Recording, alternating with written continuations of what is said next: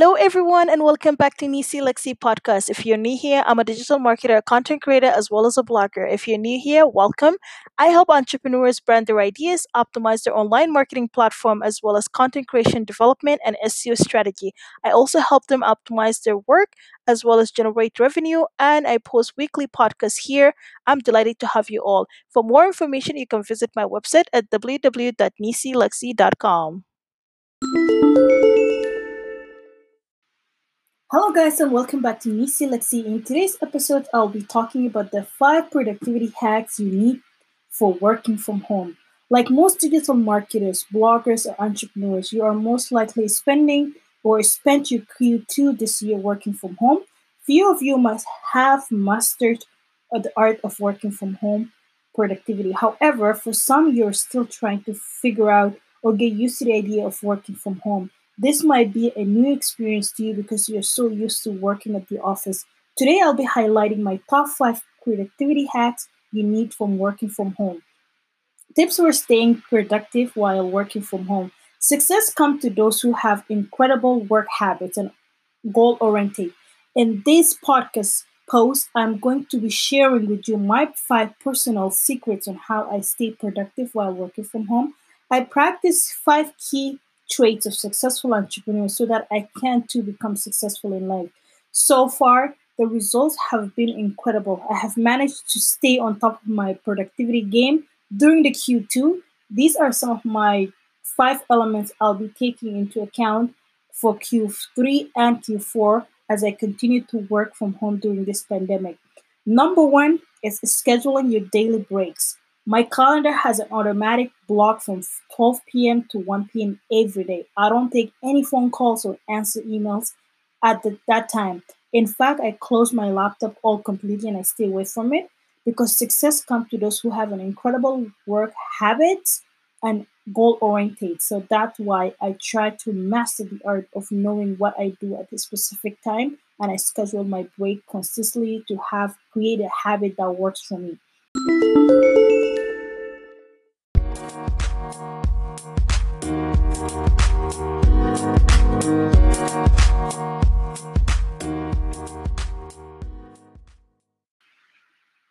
So basically, the plan number two, it's plan your email follow up and respond in the morning. You have got to dedicate a specific time to respond to emails, set up appointments with client. The ideal time for conducting a follow up email is usually morning at 9 a.m. For example, if you set up a call meeting with a client at 10 a.m. or 3 p.m., that day you want to send them a little reminder in the morning.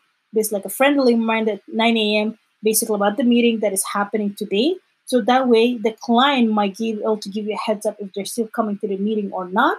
And that way, if they decided to cancel that meeting super early that morning, you already have an hour to spare with because now the meeting is, has, is not happening, then you can allocate that time to do other stuff and also stay productive and, and continue to do your work more efficiently rather than kind of wait until 10 a.m. and then realizing the client is not showing up, and then now you have to figure out what you want to do. But however, if you schedule your follow up and your kind of stuff in, in more early in the morning, you already know what your day is going to look like. And that's why we highly recommend to do your planning for email follow ups in the morning and get the response going.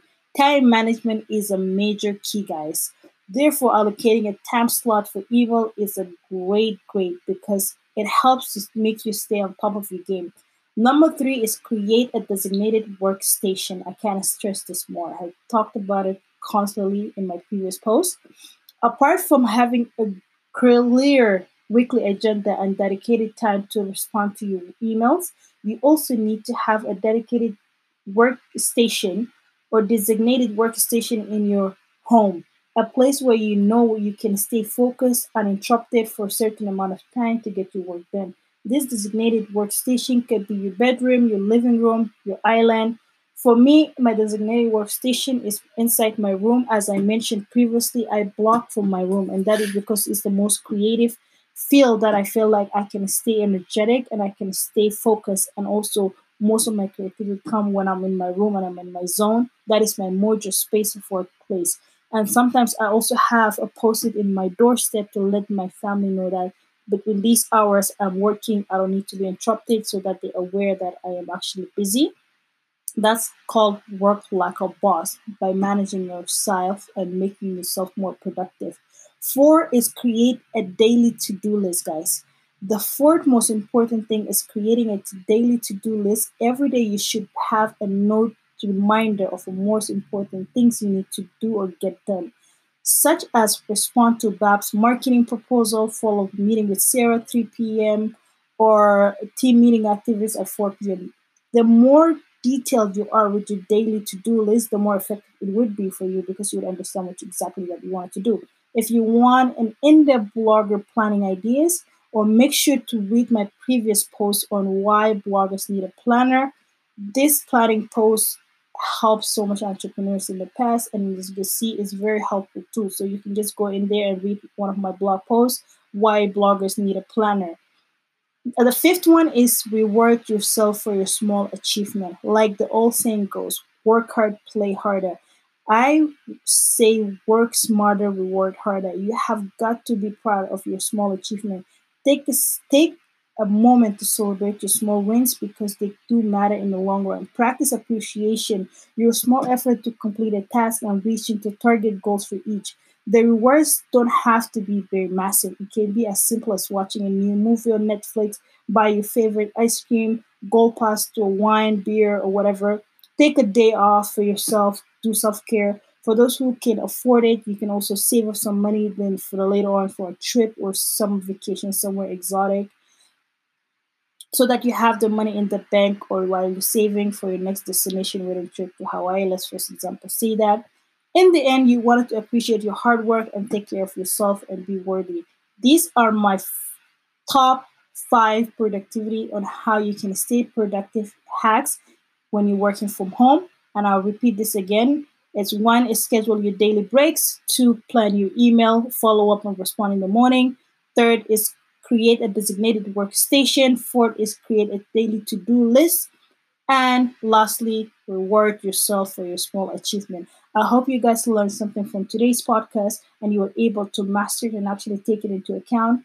And please do let me know how these five productive hacks is going to help you. You can also find me on my official website, which is www.nisilexi.com. And you can also follow up my weekly interview with entrepreneurs from around the world at www.nisilexi.com slash blog. Until then, I look forward to hearing from you guys and also to keep you guys updated with more advice on how to do stuff with regard to marketing, digital, digital marketing, social media marketing, and all of that jazz that has to do with staying productive and growing as an entrepreneur or small business owner. Have a good day and stay blessed. Thank you.